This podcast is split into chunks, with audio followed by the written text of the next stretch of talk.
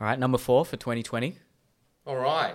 Feeling good about it. Yeah, feeling very energized. Nice, yeah. It's, it sounds like one of those uh, years that should be remembered in history. What's But- the What's the animal that um? It's the Chinese New Year of? Fuck, I don't know. to you? No. What we what we It'll be I the was rat or something I- gross I like think that. I was in the year of the dog, ninety four. Boys. Can't believe why do they have a year of the Clever. rat? Because Chinese people like see them as a virtuous creature. Really? Yes. They like the fact because the the very reason that Westerners hate rats is why Chinese love rats. Because they see them as cunning. ah, you know what? Yes. Yeah, they're cunning and they they're clever. They're Sneaky. enterprising. Yeah, they are enterprising. They always, They no matter opportunities they, where they so do. Yeah. Wherever they are in the world, they find a place to live and they find a place to procreate. So many crap animals in Western culture that They never complain. look up to what? They never complain, rats, do no, they? It's not like, no, oh, no, no, I need they all this the best of their conditions. perfect environment. No. No, they Ah. thought that convict ships were like P and O cruisers. Wow.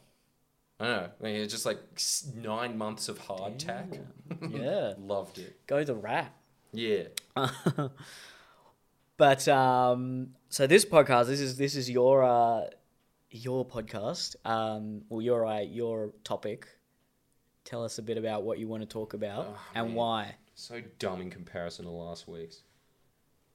Let's talk about fun. And the reason we should, I Fun. think, yeah, Hmm. as, as a broad concept, because I've been thinking about this a lot. Loving hey, those sweat what patches. is fun? How do you have it? You like this, huh? Holy hell! Hot. Get used to. Oh man, there's going to be an hour of that, and it's only going to get worse. It's because of your light, and also the fact that I'm a wog. But it is th- these these are this is not a good combination. You can't put the aircon on because then uh, the, you, you pick that up on the audio. So we're we're really suffering here, people.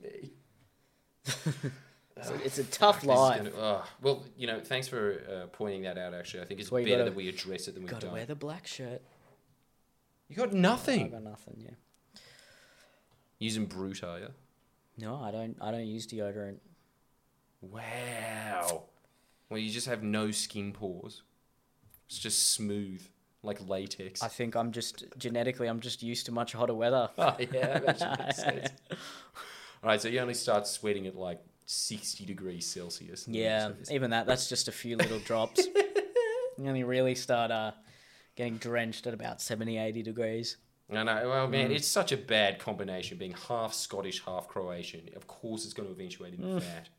Oh, I didn't know you were half Scottish. Now you do. You oh, but yeah, I am. It's just it's not that great, is it? It's such a it's such a boring thing to be a part of. It's just like I'm s- I'm I'm not technically English. Are you from convict blood, or were you a set, or was your family uh, settlers? Here? No, they were settlers. Okay. I've got no interesting story about that. Oh no, actually, I did find out on ancestry.com. You know what? No, they were free settlers, but he was more or less shanghaied onto a ship to come here, so it was kind of against his will. He was just some gutter rat. What uh, he was a rat. what uh, period of time were we talking about here? Oh, like the 1860s or something like that. Okay. And yeah, so he was just some gutter rat in Scotland, and then some admiral was just like, "Righto, boy, I'm going to discipline you." Right, oh, and just took him we're to taking you down south. Uh, not the best Scottish accent. It was better than mine. Right, oh. Dude, mine was just some medieval executioner in London. Aye, lad. But It's not teach you- bad. teach you some discipline. As we, the, and from this angle, you do look quite Scottish, Hmm. looking down. Right, oh, lad. Mm, Can't even do it.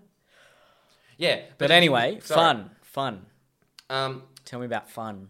well, I don't know anything about it. This is the whole. you tell me, man. You seem like a fun guy. Uh, How do you enjoy this concept known as fun?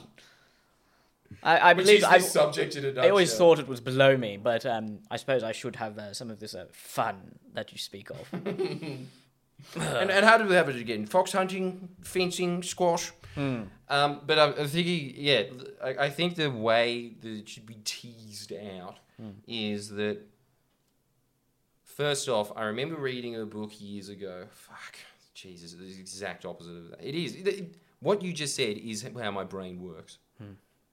Um, but I remember reading a book years ago that was talking about the concept of play, Yeah.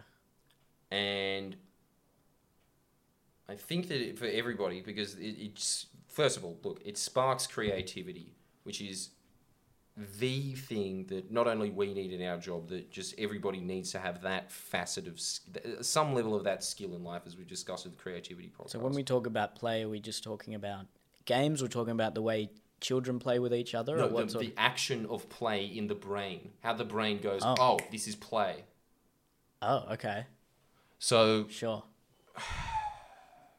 You know when you see puppies or kittens playing with string, for instance, or puppies just wrestling with each other? Uh huh. There's an element of aggression to that. It's a bit sinister. It looks really cute when they're tussling around, but essentially what puppies are learning is how much pressure they need to apply to another mammal before they can crack its windpipe. That's extremely sinister. I know. wow. And essentially, They're what so cute. It is so cute though. I don't get it, and it's the mm. same thing with otters raping each other. That's adorable. But Well, we did forcibly. Well, we used eugenics, didn't we? We got wild. We got wolves and, and wild cats, and basically bred them into these cute little fluffy things that we can keep at home. Yeah. Well, it was, again, it was But they- like a half-half thing actually when it came to that. The evolution of both of them, they cats just hung around and they didn't fuck off, and they and after a while humans just started tolerating them because they were eating mice. Yeah, actually, they were they were wild cats that were about the size of a domestic cat, and as soon as humans started, um, well, from the advent of agriculture, yeah, they just they they realized there were a lot of mice around where these humans are, and then we were like, oh, they're they're pretty cute. Yeah, it was kind of just familiarity, and it's kind of the same that happened with dogs as well, apparently. But that happened in caveman times, not agricultural times. But I imagine surely some breeds of dogs were were came about through some form of uh, eugenics, right? Like sh- surely the poodle. Oh, yeah. There's no like Darwinian No, no, that- that element to the poodle's existence. that Or thing would pugs. die instantly. no. yeah, pugs. Yeah, apparently all those skin folds actually they're in pain constantly. Yeah. I hate thinking about that. Price for Do, do that our day. pleasure. And on top of that, it is very pleasurable. oh, without a Any doubt. dog that has a major disability is the cutest ones. What's the brand that always uses uh, pugs to advertise? Is it Kleenex? Is it? No, No, it's Kleenex uses Sorb- the shower pad. Sorbent. Is it? No, not. Uh, it's a toilet paper brand, isn't it? Probably. The ones that I know is the Labrador and then that roly poly dog, which I found was a Shar Pei the other day, and actually aren't as cute. They just look cute when they're puppies, and it's not a good investment because they are fucked when they're older. Might actually be a Labrador. filthy. Maybe not a pug. Anyway, Oh, okay. I can't remember. No, I Yeah, feel right. like there's one brand that uses pug. Anyway, it doesn't matter. Um, Yeah, I suppose not. Uh, but okay, so uh, so play as it relates to the development of any mammal. Are we talking about that sort of Yeah, and then there was also saying that uh, boys, for instance, that wrestle with their son. Uh, sorry, men that wrestle with their son.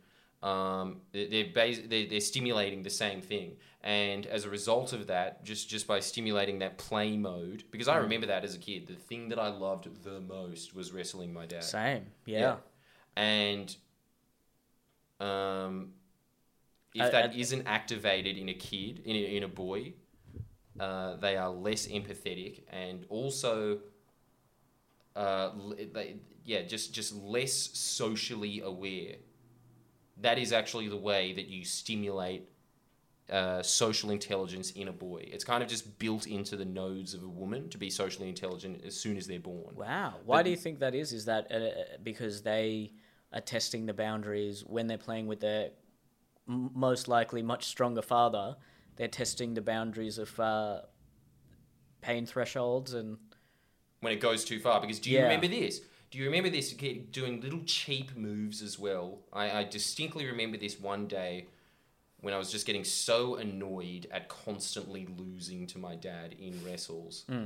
And I remember just like this desperate. It was just It's so true. It's just babies are sociopaths that don't have the ability to kill yet, aren't they? I remember it was like when I was five or something. It was such a fucked move. Like just gouged his eye. Like it just went "Eh," and just jabbed a finger straight in his eye. And then he was just like, "All right, that's the end of the game." Wow. Like went into the bathroom, probably like just quietly sobbed for a bit, my and then was just and didn't wrestle me for weeks after. It was just like, "Nah, you don't get to play, mate. You fight dirty." Yeah. and and, Oh, and I had to be like, please, Dad, I'll never do it again. For Okay, so- ages after. So, do you think that the uh, pain associated with breaking the rules allows you to understand the concept of rules? Yeah, that there is just there's ramifications to being a psycho.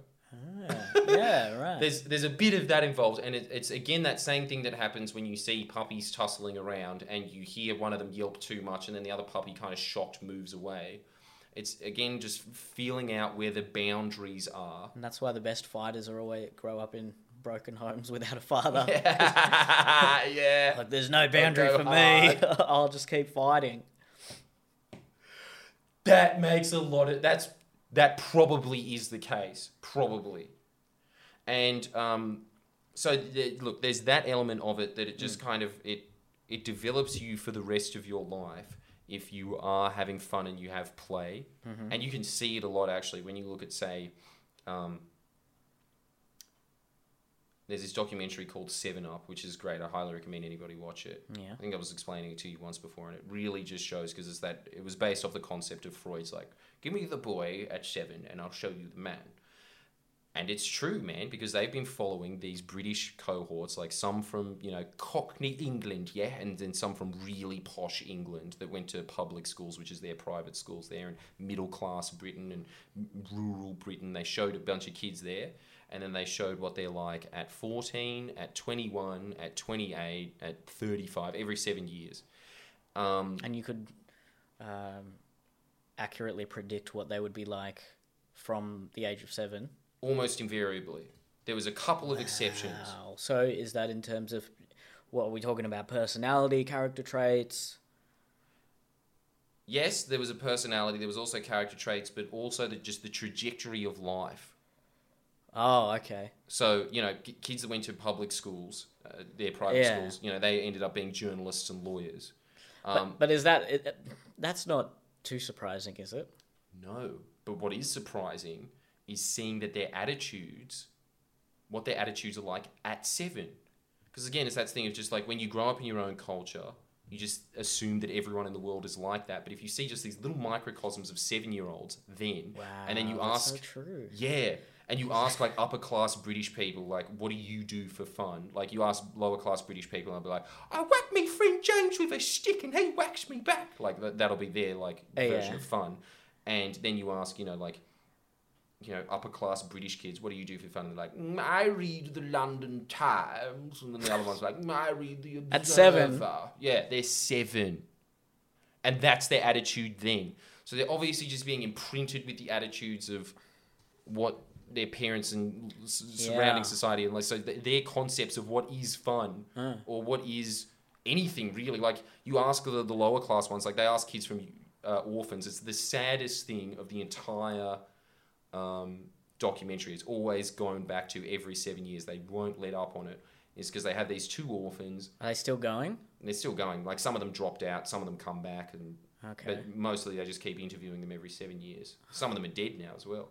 And yeah, there's just this one scene where they have the three private school boys and they say, What university are you going to? And at seven, they're just like, "Mm, I think I'll go to King's and do a postgraduate at Oxford. And they're like, I might do the same. And they're saying all that stuff. And then it cuts to an orphan and they say, What university are you going to? And the, univer- and the orphan says, What's university? And dude, he drops out at fucking year 10. You know, like. and then they ask the other one, like, it's just like, what are you going to do after school? And, like, you know, they'll just be like, well, I think I'll be able to be a lawyer and I'll be a politician. And that's exactly what they became. And then the, the I orphan can- kids. I can relate to that because in the what we were talking about in the last podcast, uh, in the uh, in the Indian culture, particularly in the sort of upper class Indians from India that have migrated, there's not a lot of there's not a huge realm of what is um, not what is allowed necessarily, but what you consider possible. It's like, are you going to be a doctor, an engineer? What it's it's like, what are you going to study at university? The question isn't, Yes. are you going to university? It's it's what are you going to study Yeah. at university? And what in these pr- three pre-approved fields are you going to yeah, study? yeah. Like, So I never- it never you did- as being an arts. No, it never it never even um, occurred to me. I remember being about twelve or thirteen, and um, a lot of my friends' older siblings had either graduated or were in their late teens, and they were just working in retail. And I remember just being shocked. And I, I, I just, I just, I think I asked my mum, like, why do all these people work at shops, mum? And then my mum was like, well, most people actually work in, in shop. And I was like, but didn't they go to university? I was just shocked. And like I said, So, my like, parents are not super strict Indians, but it just shows how powerful that uh, in in that in that particular instance, how powerful the the culture of uh, academic excellence is. Yeah. No, It's it's really shaped, hasn't Yeah. it? It's, it's completely shaped the person that you are, as those attitudes. Yeah, Well, everyone, right? yeah, without a doubt. And so, like, I think that again, this this boils down to this idea because I, I I'm just very interested in it because I'm interested in the subject of creativity, and I find it uh, because I just think that it's so obviously tied to our industry that you need to be good at creativity. But I think that the the I, I've I've gone back from that because I thought that originally, you know, my original concept when I came into comedy was mm-hmm. gotta be funny. But then I realized that being funny is actually uh, linked a lot to just playing around with ideas. And so then I started, so when I understood like the techniques of stand up and I understood joke theory, I then started moving out to creativity because it's just like, well, where does the play with ideas come from? How do you get better at playing around with ideas? And so that moved into creativity, right? Yeah. And then the next point after that was just like, after a while, you realize, like, no, actually, what you need to do is you need to be in a state of mind to be creative in the first place. Now, there's obviously like creative faculties in there that, in some people, as we mentioned, have creative intelligence and some people don't. But the the I think the one where you zoom out the most, and I remember Hamish and Andy talking about this, and obviously because you didn't really grow up with Hamish and Andy, it wasn't the same thing. But I do remember for our generation, they were kind of like our Simpsons, like an Australian Simpsons, I guess. I was a bit younger. You were a It bit was, younger. uh, who was I listening to back then? The Hot 30 countdown with uh Big Z and Tim. yeah, that was it. Big it was always Big Z and someone. And then there was ones where it was just one guy, but I forget his name. Hot 30 with Leo or something like that. Anyway, Yeah, me fucking neither. go on. yeah, but like the, the talent really bottomed out after those two. But I remember listening to them, and I always just remember like, oh my god, they're so funny. This is like the peak of comedy, and I still do think they're extremely talented comedians. But they do not look at the frame of comedy from comedy. They're never trying to crack jokes. They're trying to have fun. That's what they're aiming at. And so I started thinking about Yeah. it from that context, and then I started moving into what is fun. Like what what actually is it? Like when do when was the last time you felt like you were having and like can you remember a specific instance of having fun? It's actually pretty fucking nebulous. Like I don't know, like I, Wow, you're kind of like having fun now talking Yeah. to you. That's one type of fun. yeah. But like what if you It's could a very broad concept. yeah, and it's like when you were talking about lucid dreaming, right? I Mm-hmm. think it's the same thing. I think like there's probably something in your brain where you could control fun. And I think that it just make all of your socials contexts a lot better. Not just comedy, If but just like when you switch on the fun. If you can switch on fun. Do you think that it's a a conscious a conscious state of mind that I, if you if you go into a situation specifically saying I'm I'm going into this to have fun, it will at least contribute to a greater sense of enjoyment, which can be slightly connected to the concept of fun. Yeah.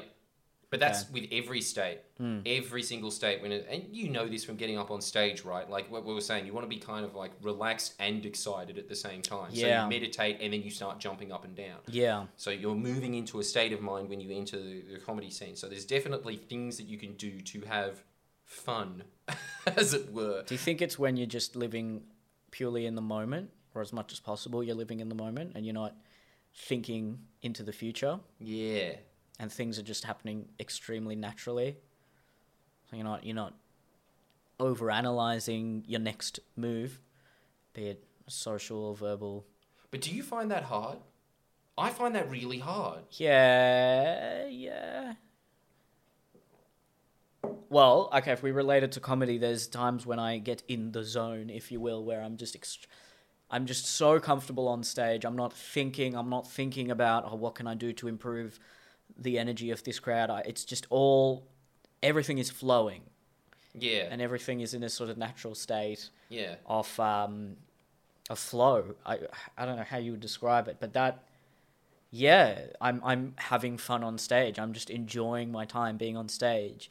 Where at the time there are other times where it seems quite methodical and I feel like I'm working. And that's not fun. Have you had that where you've had a bad audience or you just you're not in the best Yeah. headspace and then you feel like okay, I have to lift the energy up. I have to what's my next what how can I change this set to uh to get to get the energy up to where I want it to be. That's yeah, I- that's for me that's not fun. yeah. Mm. So it is living in the moment, but the thing is, like, what dictates that? Because I understand that there's definitely, so, but it also, it is really strange because sometimes I walk out to the audience and I can tell that the audience is enjoying this situation more than I am. It seems like I'm having the least fun in the fucking room. Yeah, because it's your job. You're going to work when everyone else is going somewhere to escape from work. Yeah, but those those is. nights where you knock it out of the park, you're having more fun than the audience is. Uh, Surely. yeah, but they they'd also be having a. I don't know if you'd be having more. You could be having the same amount. But you just kind of, yeah. you- Again, you Because you're in the position that you're controlling that fun, so you might be having even more fun. yeah. Yeah, you're the puppeteer. But you're Hmm. yes, that's a good way of putting it. I guess it's just yeah. Sometimes you just feel like you're the puppeteer, and sometimes you feel like um, you're a robot, just like a not very Yeah. well oiled robot. Oh, without a doubt. Because you just start reverting back to basics of comedy that you Yeah. kind of just learn these rules and then you just use them. Yeah. on the crowd, right? But see, this is the difference. Don't you think that sometimes when you're in that fun zone and Uh-huh. you're doing ad libbing, like when you're in the fun zone and you're doing ad libbing, Yeah. it just works. Like it does. Oh, like yeah. anything that comes out of your mouth is funny, and there's Oh, like, a doubt. and like you're not even thinking about it. Then afterwards, you're just like, dude, that ad lib was on point. That was a really witty, fast ad lib, and where did it come from? But then sometimes you're just Yeah. there and you're just having this mechanical thing and just being like, oh, okay, just ask where they're from, pay them out, like Bankstown, fuck you, like, y- y- you know, like Yeah. it's Not hundred percent. Yeah. it's not working. Yeah. So this is what I'm saying is like I think that the, the subject of fun is, dude, it's like really important, particularly for us. But I think with everybody, like even if you anything that you are doing in your life, if you are having fun doing it, that is not going to be a waste. It's it's again that thing of just being in that flow state of being present and want, You're instantaneously more likable. instantaneously more likable. Um, You can tell people in just a social interaction who are actually having fun. If you're at a party, you, you immediately gravitate towards people who are having, having fun. So how the fuck do you do it? Wouldn't it be like that's what I'm saying? Like it'd be awesome if you could turn that on as a switch, but like I think that a lot of our job is to try and have fun, It- and yeah. even we are constantly. It's just this And cloud. Not only that, it's to it's to uh, create uh, it's to give the audience fun as Yeah. well. Well, that's the whole thing because if we're generating fun, the audience is going to be, be picking up on that vibe. And I suppose we're at the stage now where we don't really need to create a vibe because when people come out and see you, they're just going to be in a better mindset because they're going Generally, to yes. see someone. Yeah, as opposed to just like, uh, I hope this night's good. Yes, but there are still instances where I've performed to crowds that clearly are just not as into it as other crowds, even though they've come to see me, and I still need to I need to work a bit harder to generate to uh, produce the same energy and enthusiasm within the crowd. Yeah. I mean, there's definitely varying degrees of energy. Hmm. And I completely understand what you're talking about, but man, you remember doing open mic. That that it was a different beast. It was when no one knows who you are, it was brutal. It's how you get better. The, the the comedians that can create the same level of fun that we create with an audience that already knows us. If they can create that to twenty people in an open mic, they are very good comedians. Yeah. This is what people don't understand. Whenever people uh, tell me like, "Who are some good comedians I should watch?" I've heard of this person. I've heard of this person. If you really want to see good comedians, don't go to the people who are famous because all they've done is perform to people who love them for years. Yeah. And as a result, it hasn't really shaped and and and uh, sanded out the, the the the roughness of their act in order to appeal to everyone as much as possible. Go and see the headliners that are just traveling the country, Yeah. performing to like people who are just disinterested every night and managing to get them onto their side. Yeah. Go and see that they're the best comedians in the in the world They are. famous famous comedians are- well to become a famous well if the if the hierarchy is uh, uh, a, if it's well uh, well equipped to properly um, measure comedic talent then you could say that the famous comedians are people who have who have gone through that and excelled at that but it's not at all there's so much other things that come Yeah. into like you No, know, it is. There's a lot of marketability and, and connections and all that sort of stuff Yeah. uh, generally speaking, though, usually if you're good on that open mic level, you tend to become famous. Not always, but Or yeah, at least proficient enough. yeah, that's that's it. Yeah, uh, but if you want to see the best comedians, I'm t- I'm telling our listeners not to see us. Us, yeah. Go and see people who have uh, who just perform to like horrible crowds every night. They are the best. Yeah.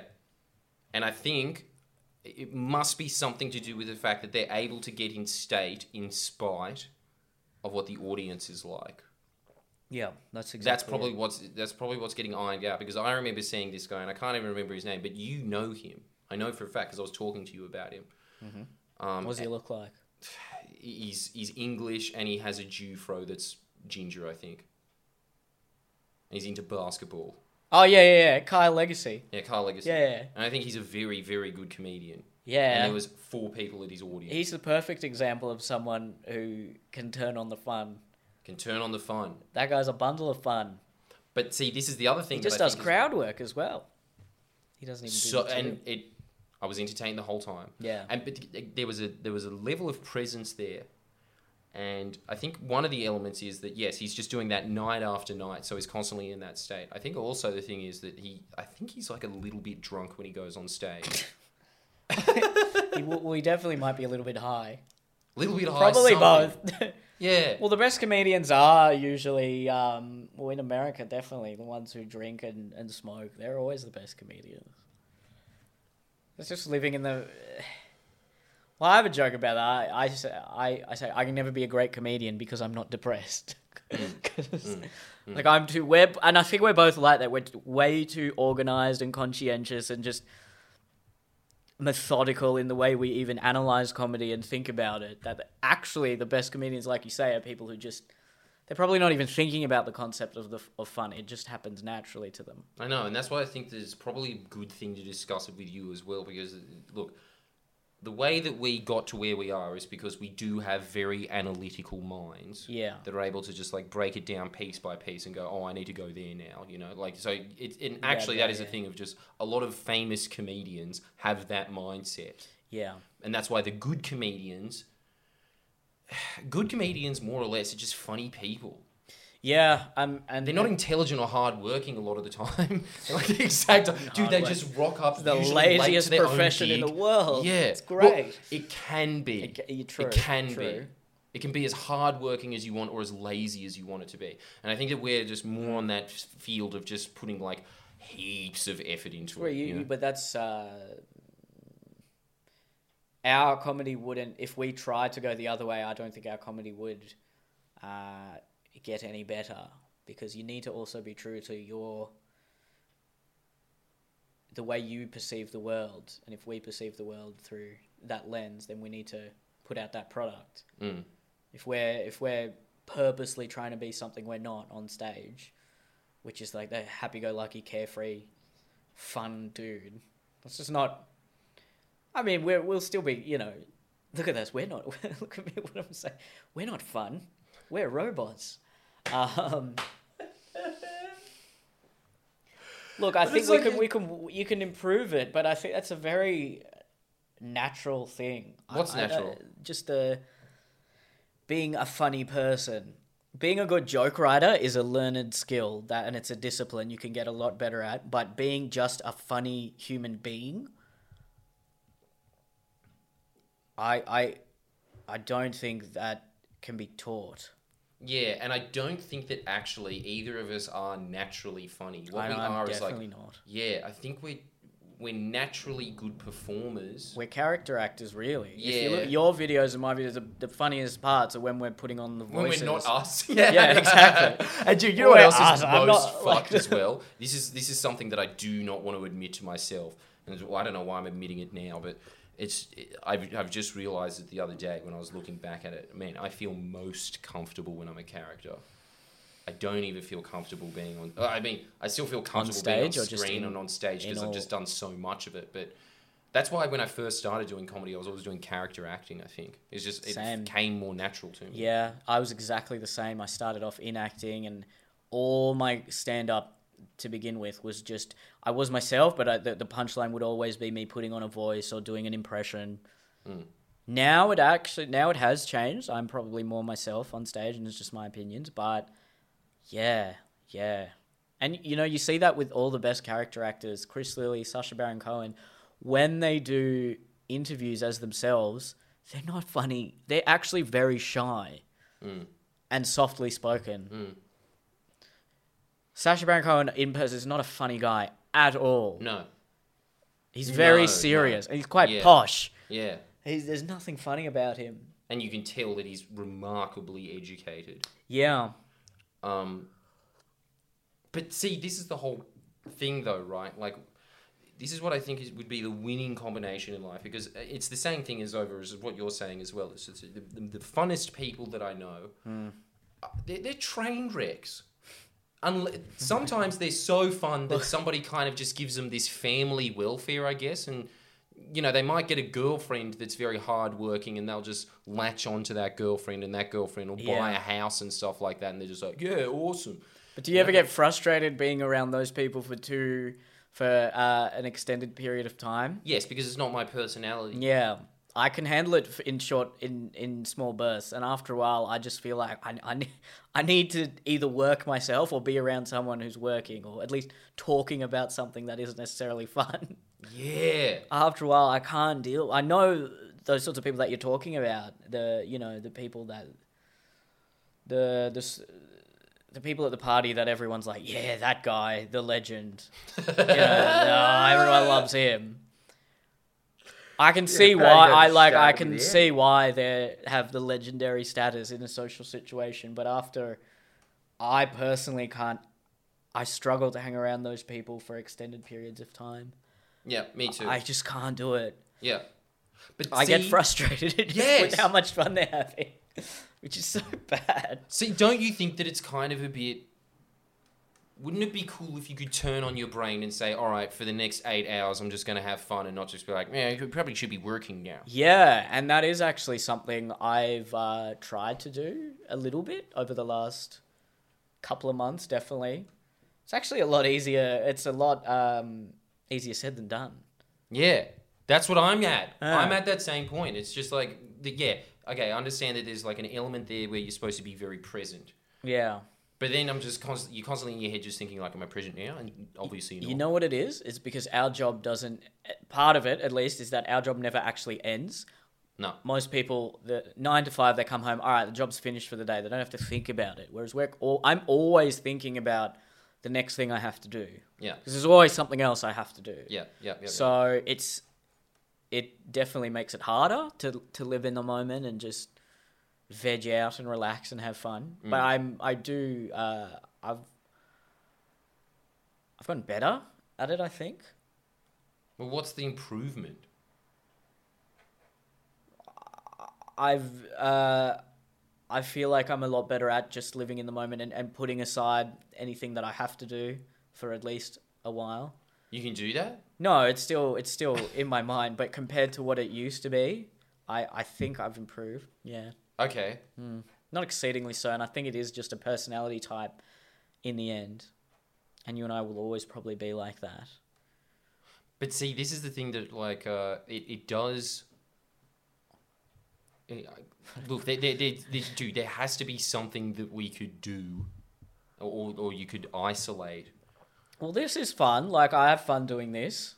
Yeah, me too, This man. is like, sort I of in the moment, and I do enjoy like it is like one of the highlights of my week coming here, and that's true. It is sort of in the moment, but yeah.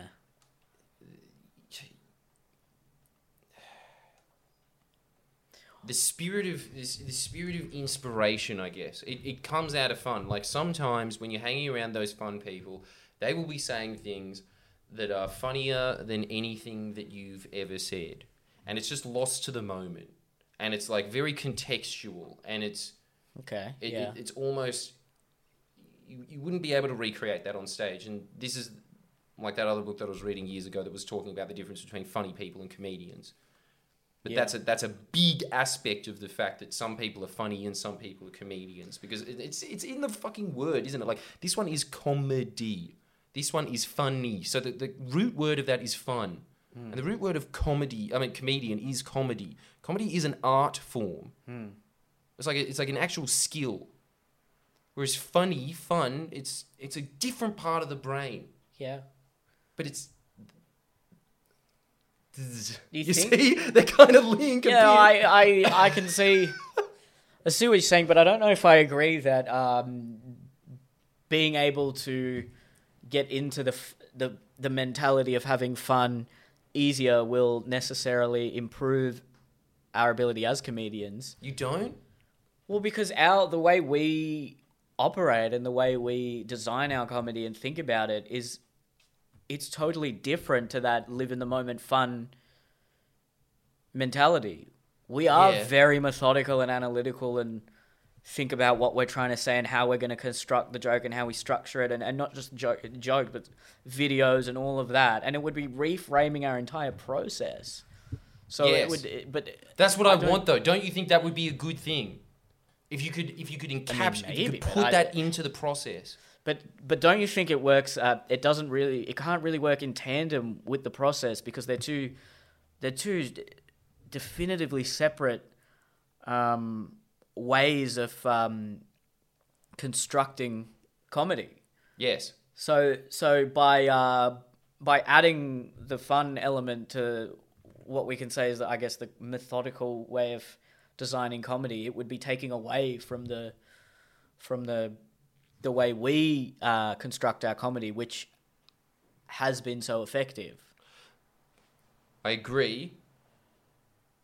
But this is where I think that it like it, it would it would play in right is that our mindset and I think that is is of no one pats us on the back enough by getting hundreds of thousands of likes each week. But the thing views each week. But the thing is that um, you know yes, we, we've built up a skill set and a, and a process in our mind, and we were talking about that in a previous podcast, how you just keep trying trying to decipher what that process that's just kind of habitual now is when Yeah. you're moving in this way, right? Yeah. Wouldn't it be good to come back to that material at some point and be able to switch your brain and say, okay, now I'm going to look at this in a completely different way? And what does that look like if I play around with this like this instead of just being like, does this? Because you know what I realize when I do my stand up now? It's kind of just like, piece of information, joke, piece of information, joke. Yeah. Jo- is that joke good enough? No, I can make something stronger.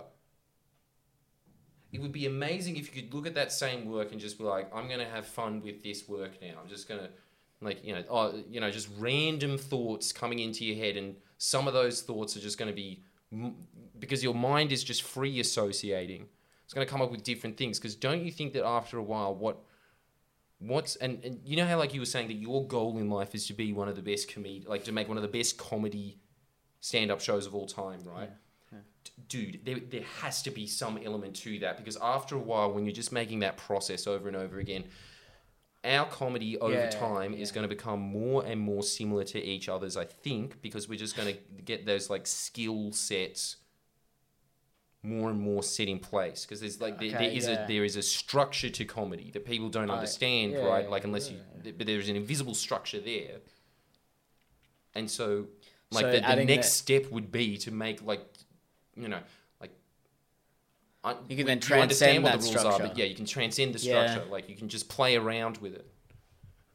Because don't you Do you think, think that that would happen? you nat- see do you joke? think that could happen naturally um, by virtue of just being so prolific at that particular skill that eventually, because you've mastered it so effectively, you just end up having fun? I'm only relating that to something like we always we always come back to this topic like pickup artistry, if you will. if you will. there's all these rules, and uh, there's a, there's a sort of there's a structure and a discipline you have to learn as- as to how to speak to a girl and conduct yourself in that environment. But really, the most effective people are just people who don't think about it and, and get there, and it just comes naturally to them. But they've they've that's a byproduct of having uh, honed in that skill so much that it then just happens naturally that their mind then can get to the point where it's having fun because it's so drilled into them so uh, what i'm saying is do you think it could just happen naturally that if you perfect the the art of comedy to such a degree that the byproduct is simply because your mind's no longer having to think to the same extent it will just have fun Do you think that that's happened to you though? I don't think it's happened to me. I I, think my mind's just gotten know what? rigider and rigider each year. No, I think it has because I, like I said, I used to be much more of a character actor and depend on that, and now I am far more comfortable being myself on stage. Mm. Videos is a different. Like in my video, I'm never myself in my videos. Very well. This I, this is a video where I'm myself, but I do think having. Uh, I wouldn't say I've mastered it by any means, uh, but definitely having improved on my uh, on on just the effectiveness of writing and performing comedy, I've been able to feel more comfortable on stage, and as a result, um, it's easier to get to that the zone when I'm performing and and and and, and be in that fun mindset. Yeah.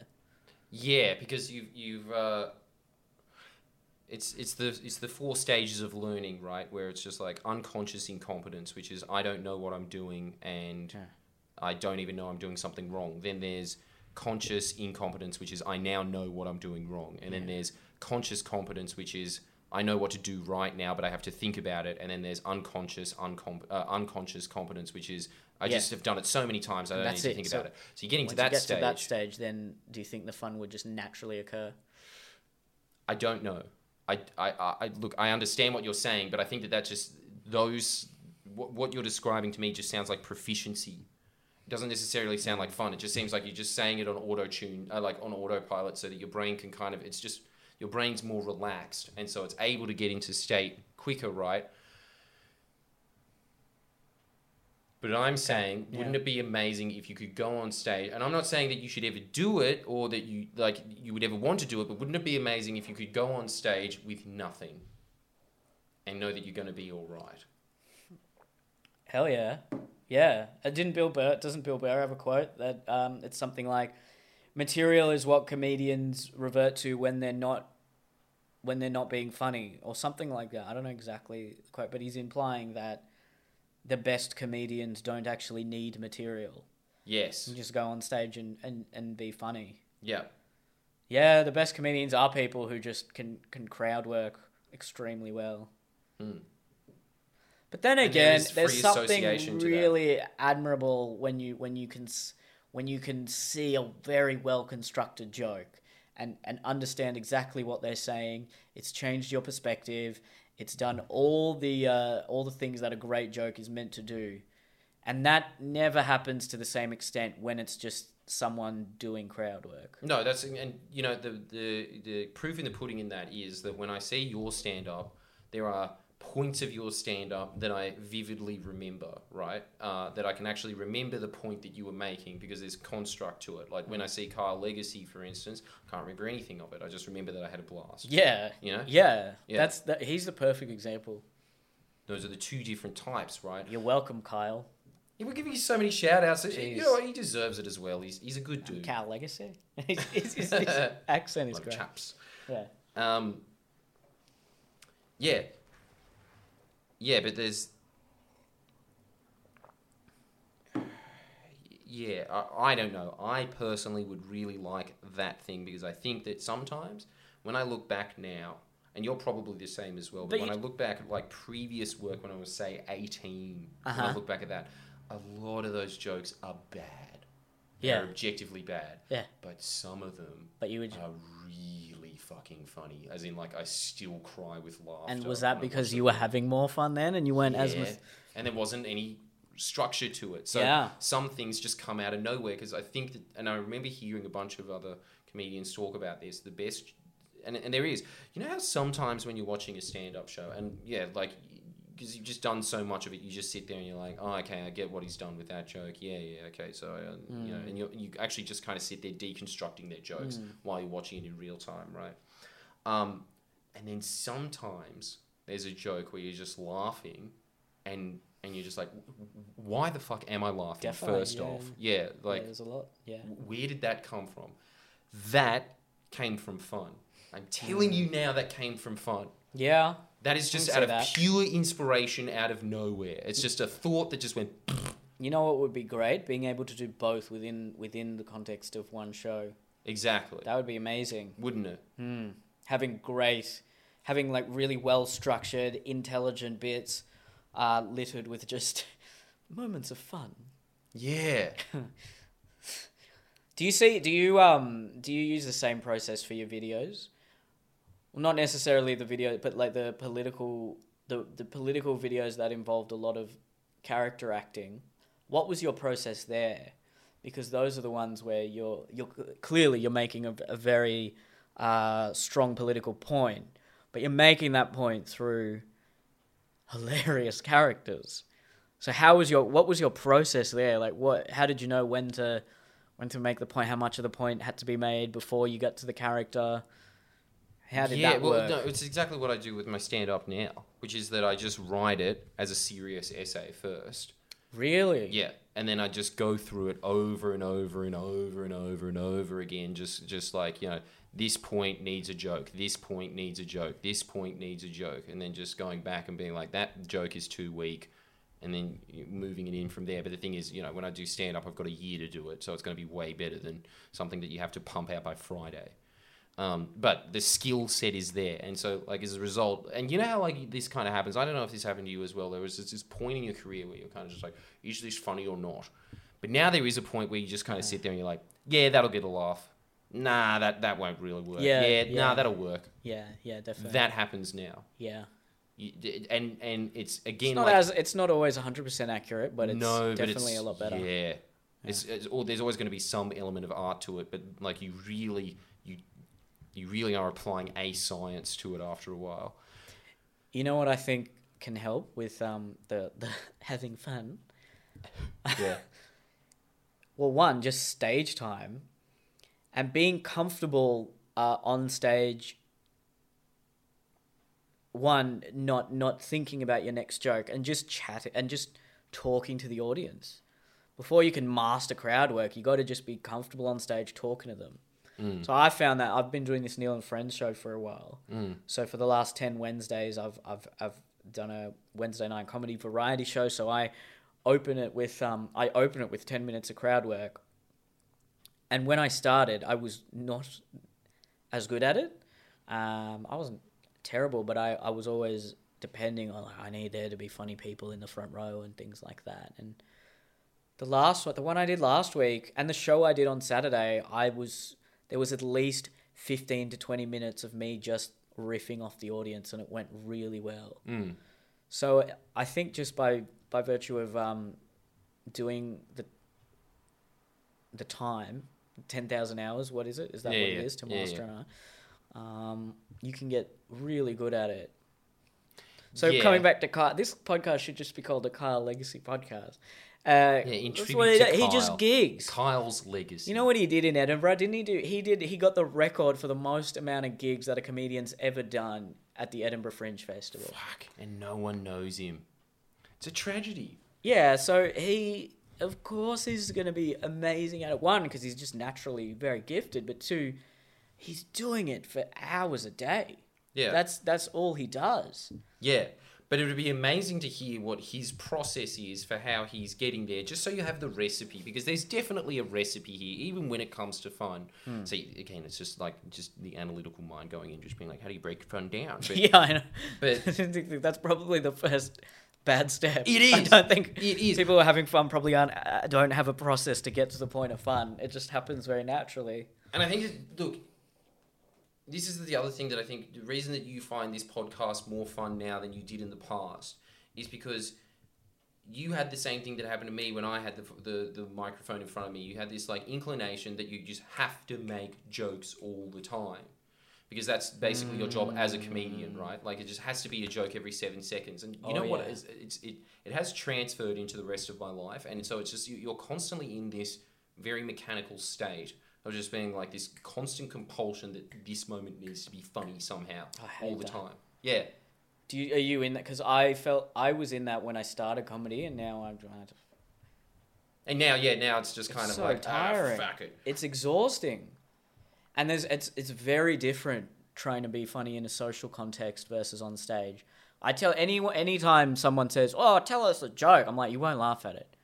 It's not. It's It's so different. I've won't. tried to do it. You, you, I'm a, when you're performing on stage to people who are there.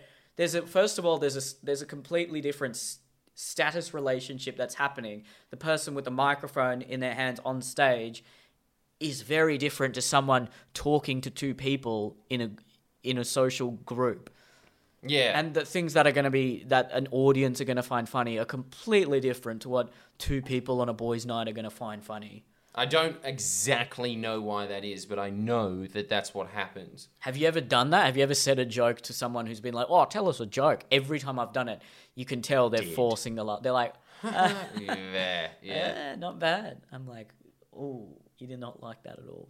Especially if they're Oh. character-driven jokes. So it just doesn't work. It's a completely different context. It just it it never works. Unless you do if you do one-liners or if you are a funny person, it can work. If you're like yeah, like Kyle. we just keep referencing this guy now.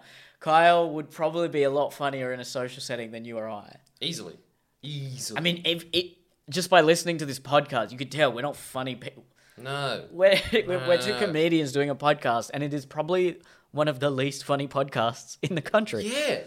There's nothing funny no, it about is. this Yeah, podcast. it's, it's really up there with like RN Drive podcast. yeah, it's and ABC for It's A- millennials. Yeah. Um. No, that's that's that is definitely an element of you it. know what? It's so liberating, don't you think? What? I because every other interview or podcast, I'm I'm always like, okay, I have to be at least a little bit funny here.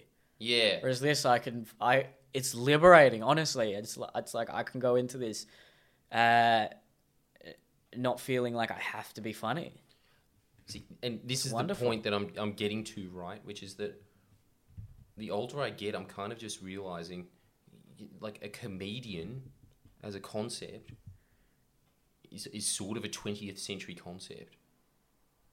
Well, yeah, because They're- what They're sort of just personalities now. They're just a person people know. People, well, I've heard that comedians are the philosophers of today. Yeah, dumbass philosophers. They are that, but accessible philosophers. Well, that's what. Don't you think that's what we do? We're used. Comedy is a tool for us. It doesn't come naturally. It's a way for us to subvert our perspective and opinions. no. But don't you think that? Look, you probably started for the same reason, right? You started for like, oh, attention, and people do laugh, and Yeah. and like then then you realize that it's better to just dress up opinions, and you use that as kind of like a vehicle to create Sure. laughs. Absolutely. But that's a very methodical way of looking at it, which we both have in common, which I think Yeah. the funny person would not No. wouldn't have that. No, but again, look, they are just focusing on fun. Their whole life revolves around fun. And so it's that same strategy in life. And it goes back to those caveman things of just like there's leaders of men and there's travelers of men, and those are the ones that have sex with women. And I think that that is the whole fucking point of like really what these two things are. It's just like leaders of men have these, uh, you know, they, they just they just work harder than the other dudes.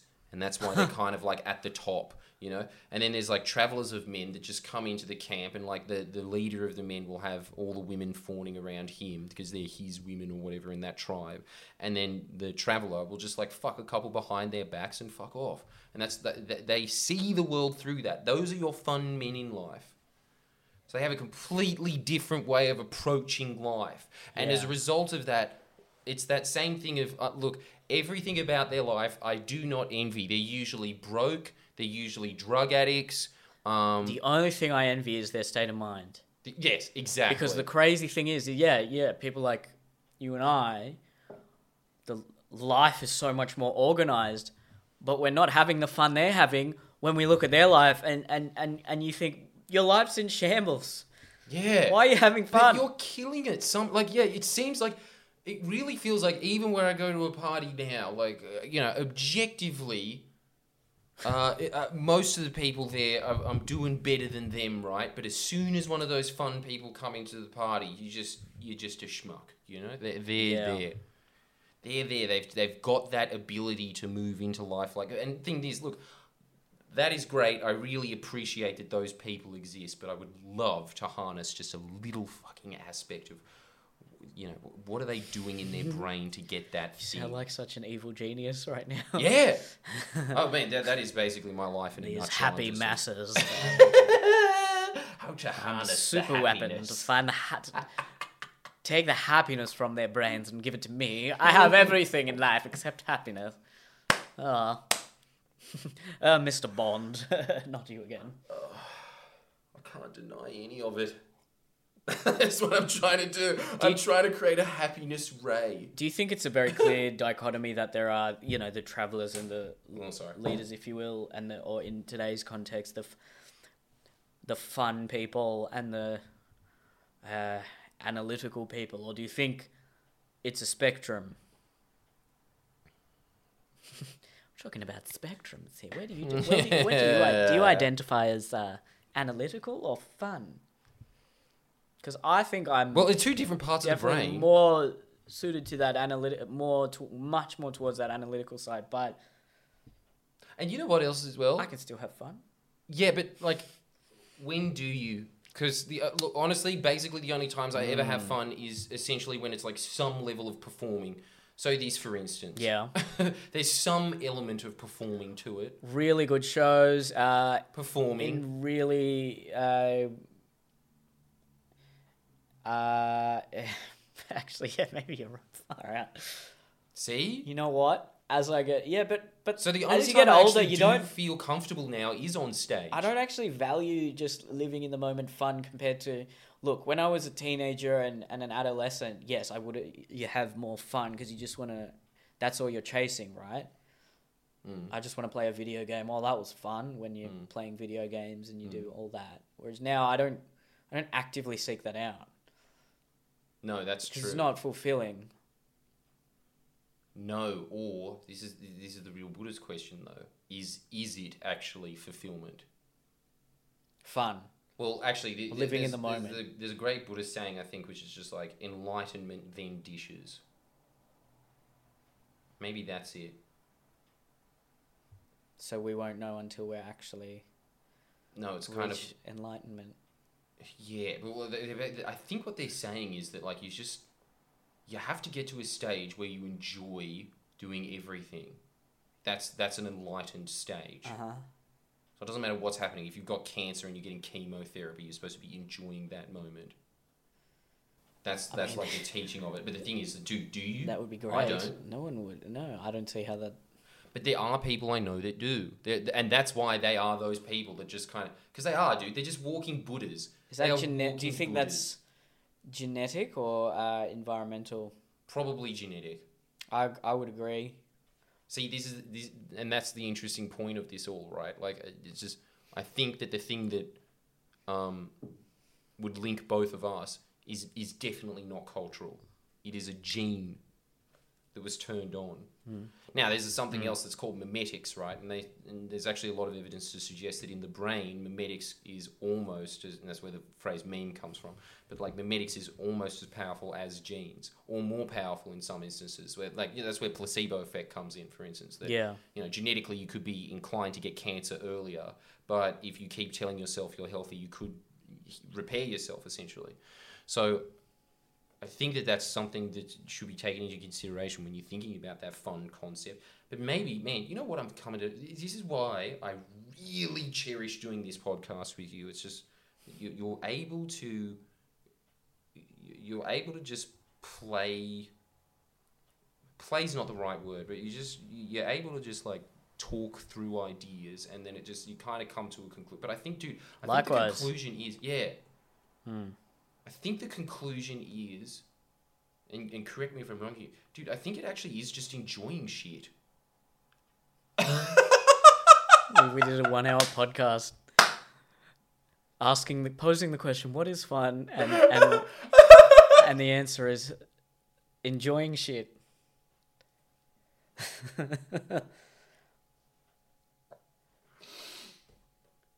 Do you Wow, think? it's so- Do you think that's it?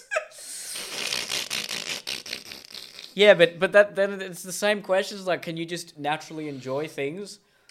Can you consciously tell yourself, "I'm gonna"? If you are suffering, if you do have cancer, can you can you train yourself to en- enjoy that? Like, what when you just say enjoying shit? I mean, I think you can. I think it's just a Yeah? perspective. uh, Look, I think it's just Yeah. the wrong way I'm looking at it because fun seems like it's this thing of do this action now. It kind of sounds like to me fun is just not not exactly the same, but kick a ball. That's that's fun. Go kick a ball now. It's like the same action. you are a robot. I perceive that the way these kids are having fun by kicking a ball, it's the it's the it's the momentary pleasure of kicking that ball. I think you might, yeah. I mean, you're right, yeah. Isn't it? Is this robot wrong? no, Is I the programming bang on? yeah, enjoy, yeah, you yeah. And you know what? You can, I think, consciously change your perspective to be able to enjoy things more than what you may otherwise be if you're not uh, consciously trying to control that. But I also think there's a massive genetic factor, and we can never be those like fun-loving, free spirit type people. No, but it's the same. Like Neel, like what you were saying before about how you saw yourself as just some weedy little uh, selective school Indian kid, and then you just started thinking to yourself, "No, actually, I'm muscly." And now look at you, look roided. Bruh, you know. Yeah, know. You're jealous of these aesthetics. Everyone's saying that now. Oh man, this guy's definitely juicing. I know. Neel got on the juice. See? No, no, that was all hard. natural. Ga- yes, but fucking work hard, cunt. But that's what I'm saying. You can do the same thing with enjoying life, and it's probably a good thing to aspire to, surely. Yeah. Like even enjoying the process. have you have you uh, tried? Uh, have you made any inroads in that regard, or is this something you've very recently thought about? Dude, I've just been thinking about it during this conversation. Ah, Surely okay. that is, that's the root. Because, God, look, it's so autistic, isn't it? It's just like watch comedy. Comedy's like you- you- linked to creativity. I should watch fun. Watch- What's the root of fun? You must be enjoying. Now, dude, I'll come back in this podcast six months later and just be like, you know, how do we get to enjoyment? It'll be that point. But Hmm. I think that, like, yeah, maybe the root of fun is just enjoying whatever the fuck you're doing is actually just being like, what I'm doing right now is sick, and not having this. You know what it is? You know that mindset of just being like, oh, things could be better at this moment. Or I'm working towards something. Yeah. I'm doing this to get to this point. You know what? Yeah, you're right. It's the old it's the old cliche. It's like don't enjoy the destination, enjoy the journey. But it's it's true. And it, it's a lot harder like with again, we, we always say this, but with any self help advice, it's so much harder uh, to actually employ that rather than to just say it. yeah.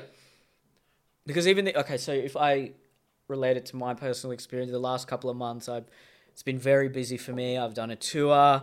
I've been uh, it's the most content I've ever produced. This podcast, weekly videos that uh the who uh, not the Hooj rather the um crossing the line web series came out. So was a lot was going on, and I kept thinking to myself. oh, when I get to December, it'll be so it'll be so I'll be so relaxed. I won't have so much to do. I'll just just got to work through this to December. And then I and then the realization came that well, no, I can still I can still at least try to have fun during this period. Mm.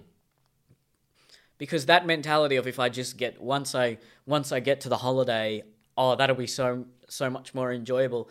No, because then once you're there at the holiday, it's that same.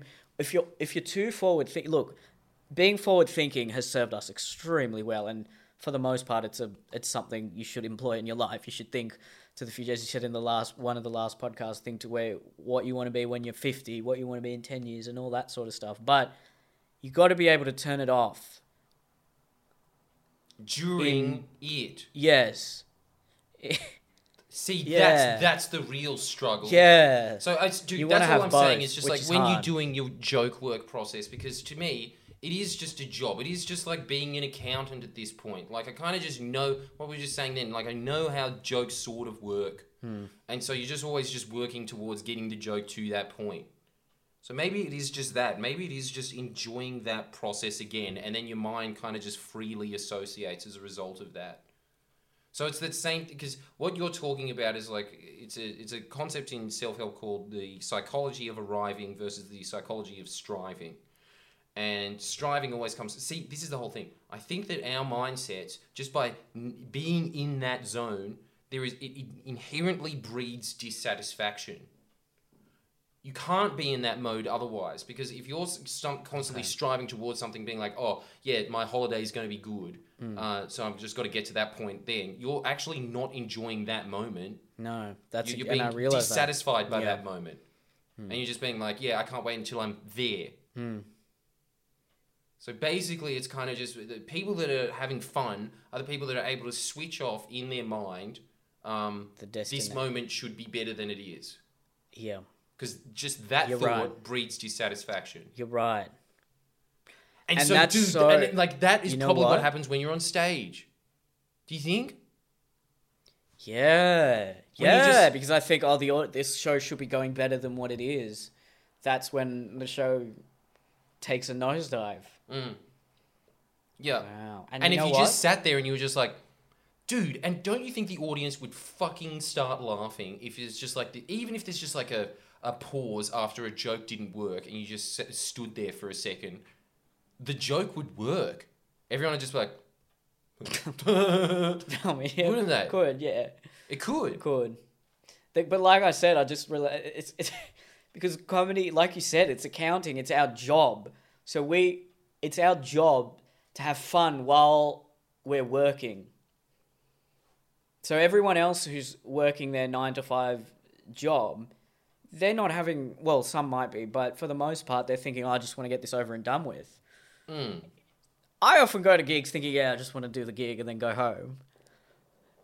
Yeah. and that'll never because it's our job to actually not be working because everyone else has come there to escape from their job. Yeah. Hmm. See, that is the job, isn't it? It's like just be, trying to be in that zone. It's to give off the impression that you're not at a job. yeah. yeah, It And is. it's- it is it's just so it's, it's, hard. man. uh, let's see. uh, I mean, look. Actually, there's something that I think everybody should remember for, is that every everything in life is uh, like eighty percent of it is psychology.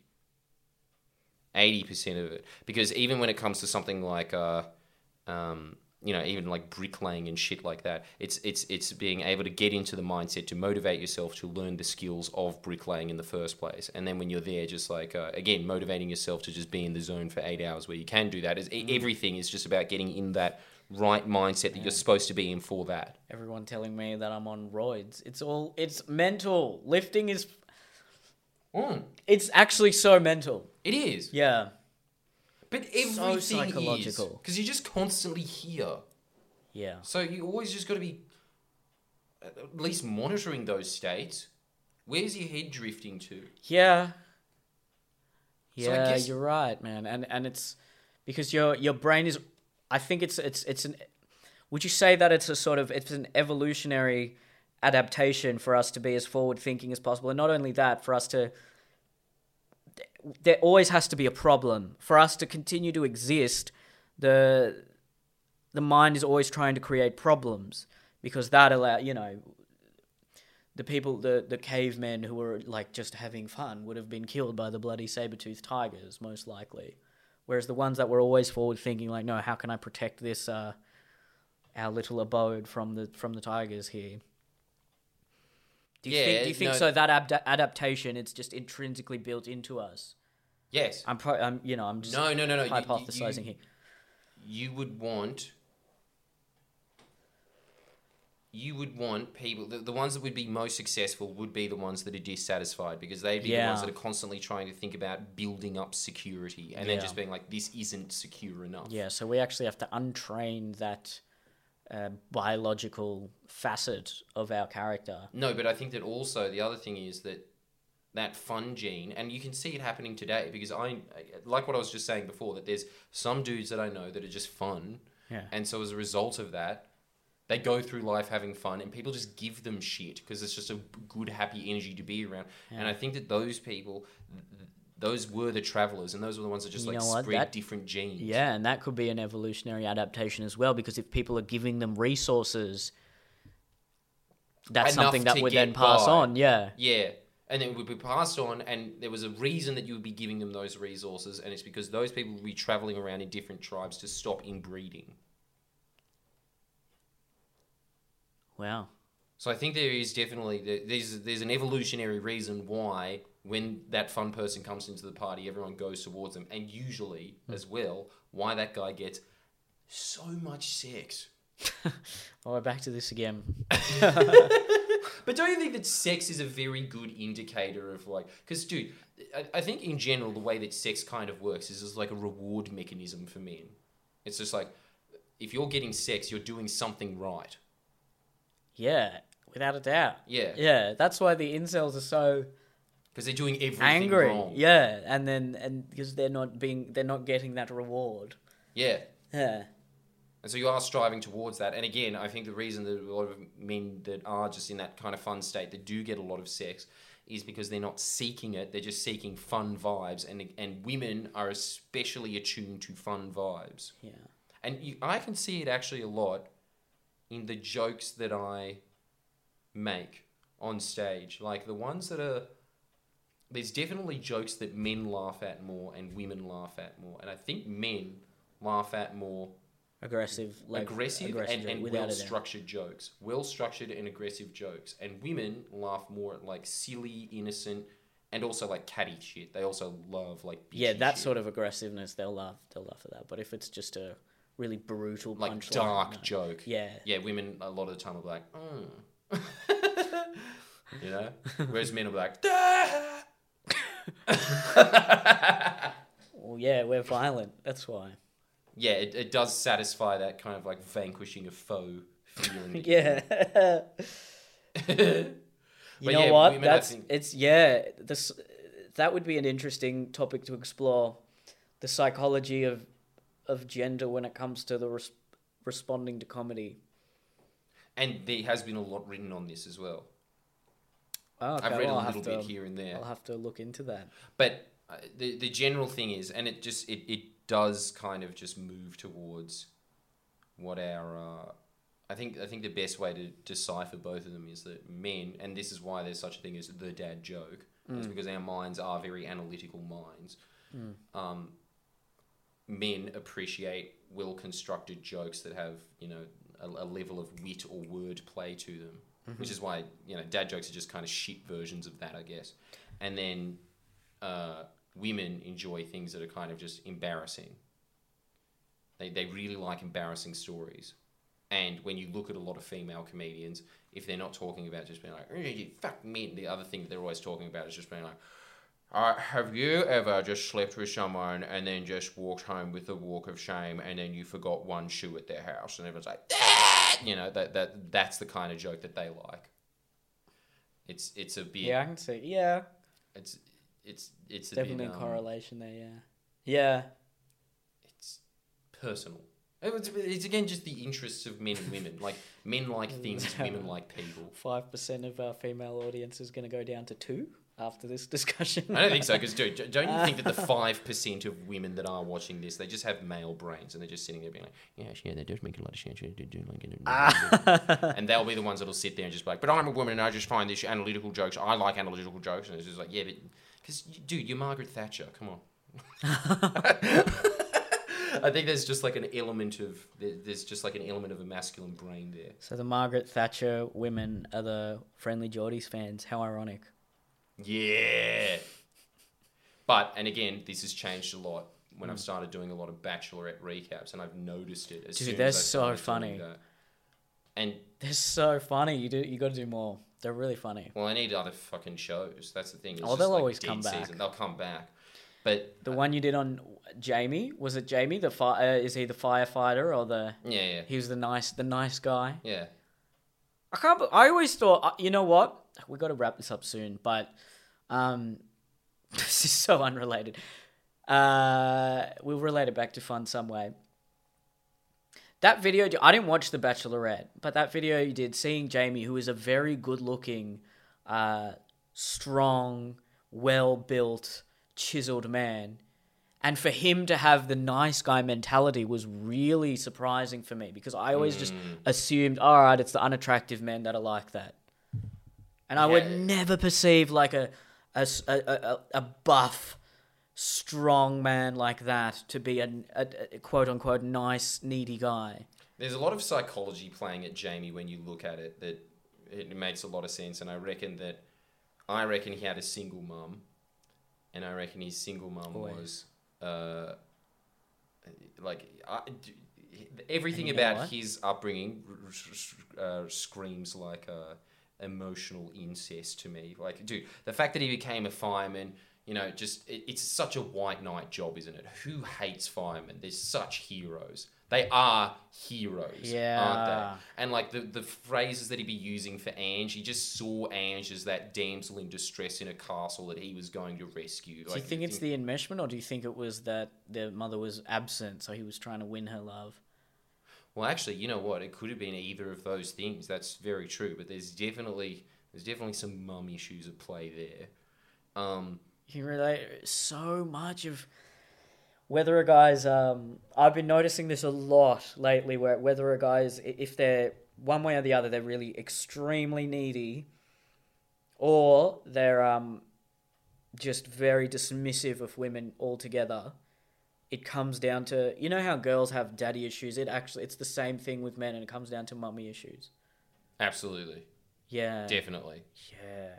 because that's that that is how that those are your first impressions of how you relate to the opposite sex. It's just your dad or your mum. Oh man, Yeah, yeah. it's straight up. And you know what I think? And going back to the like a race, bringing a racial point in, it's because the tiger mum archetype of Asian and Indian mums are very they're not like lovey dovey at all, and that's why I think a lot of Asian and Indian men one do become that needy guy, and two don't take risks and are not like the the forthright, assertive, masculine types. No, Generally speaking. no, it's yeah. They're always being put in their place by their mums. Um, and there's so, And so- much emotional guilt that emotional like, guilt, why and you would know you what do else? that? You're making me upset. Approval seeking. Approval seeking because is they massive. you Yeah, never in those in those ha- ha- families you never get approval. Uh, Nothing's yeah. ever good enough. yeah. So it makes heaps of sense that you become needy. As an adult, it makes so much sense. And like the way that I the way that I interact with women, it's exactly what happened with my mum. I reckon it's it's that kind of a feel. I reckon. Yeah, Um, yeah. I look back. Um, I can I can see that. Know, like anytime because there's two ways that happens when you get that Oedipal complex happening because it's just a, look again emotional incest is just such a brutal word but it does make a lot of sense that if a mum is spending all of her time with a kid she's going to be like it's just kind of like the, the needs the emotional needs of what a husband gives. Obviously not the sexual needs but if the husband's constantly away they're going to want the emotional needs from like the other male role that's in their house right? It's just kind of like a weird side effect of the atomic family. Um, Mm, so that becomes the other. The, that becomes the other end of the um, of, of, of male behavior. That becomes the, the the man who is unwilling to get into a relationship and just wants to sleep around is that There's there's happens. those two elements, but the, the, I think the main thing that also happens when it comes from like that that kind of single mother upbringing, two things happen. The mum, and actually, I think it was Jordan Peterson that was talking about this. He was saying that the mum kind of gives this subconscious deal to the son, which is that you don't ever have to grow up. I'm giving you a free pass to be babied for the rest of your life, which is actually a pretty sweet deal, right? It means you never have to worry about shelter, food, mm. anything. Like you're just going to constantly be mollycoddled by your mum because they want you staying there for the rest of your life. Now, if mm. you have an independent street to you, usually what happens is that you just get really rebellious, which is what I did to my mum. Like, still to this day, I have such issues with her, like, so, like such a detestable relationship with her. So that's one aisle that happens, and then the other ones that I see that happens with those kind of uh, Oedipal relationships that happen is that they, th- those kids, just are man babies their entire life. And they never leave home, and they still don't have a job, and like their their mum, like it is a thirty five year old man, but you can hear the mum still speaking to like a five year old but then they also hate their mum as well They also hate It's- their I know a guy like that. It's it, and he's and it's very, sad, dude. and he just goes and he sleeps around a lot. But then when he's with, it's like, you know, when you you have that the stereotypical like white kid versus the ethnic kid videos where they're like, "Oh fuck off, mum, fuck you, I don't need you," and then the mum's like, "Oh, what am I gonna do with him?" He's like that, and he's in his thirties. Yep. Yep. And yeah, that that Let is, is a very common trait of what happens in those situations. And so I think that what happens after a while is like, yeah, it's the same thing with that attitude. It's not I I I had the exact opposite reaction to women, I think. It's just every time so some men because of that mum upbringing, they're looking for approval from women, eh, the, the per, woman that they're in a relationship with, and other women.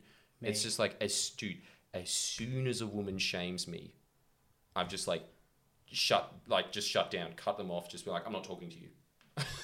That's the Yeah, end of right, that. It's just like as soon as I get that, like you haven't met my standards, so I'll, I'll just that that's the end of the conversation. I'm just like, fuck you. I don't need your I don't need your approval. You, you don't control my life, and it's just because you're so imprint going because you've just that. wanted to break free for so long. Is that what it is?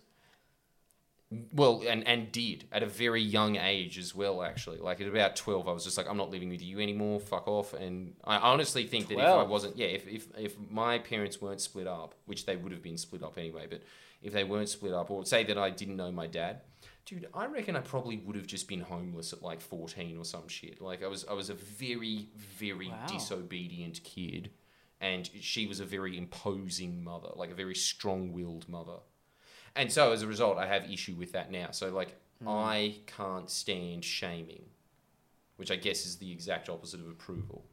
So a lot of this shit just kind Yeah. of just depends on what your fucking upbringing was and Yeah. how you're going to deal with that. I'd probably be on the other side of the spectrum. So you'd be looking for approval. Yeah. Yeah. and not and I've and I've tried to analyze that as well and I don't think it's just all comes down to the mother it comes down to a lot of what you don't get in when you're young and in adolescence you you overcompensate and, and seek out to the nth degree later in your life so I've I've always thought people who are really poor growing up and if they become insecure about that poverty they are the ones that chase money more than anything and in the same way if you just don't, if you don't get attention from girls and you don't get and also a little bit of that from your mother as well yeah you become very approval seeking Yeah. and you need that more than anything right. yeah See, look, I think that honestly, enjoying it, it, it really is the more that I'm thinking about this, just to wrap this conversation up, I guess. It, it seems like Yeah, that, that is just a panacea for all of it, though. It Yeah. really does. I mean, it, when it comes to approval, if you're just enjoying the moment, you're not going to be thinking about approval. You, and in fact, when you are enjoying the moment, you are actually the one that is giving out approval, which is something that I was actually talking about recently in a self help video that I was doing, where I was just saying that uh, what you want to be in life to get the puss is approval giving as opposed to approval seeking. Yeah. Approval seeking moves women away, Damn. but giving approval brings them forward. You know what it is? Even in this podcast, I've, I've like how I'm always like, oh, the, the 5% keep listening. Um, Yeah! like seeking their approval. You are Jesus Yeah! and me every time I just, dude, fuck him, Yeah, fuck you. yeah. Like, I don't need your fucking. Yeah, exactly. It is just I don't need your approval, and yours is like, no, no, I do. I do. Please, please keep listening. All right, we should end it. We should. yeah, end wow, this is getting dark. Um, It. Yeah. Well, thank you for listening. And um,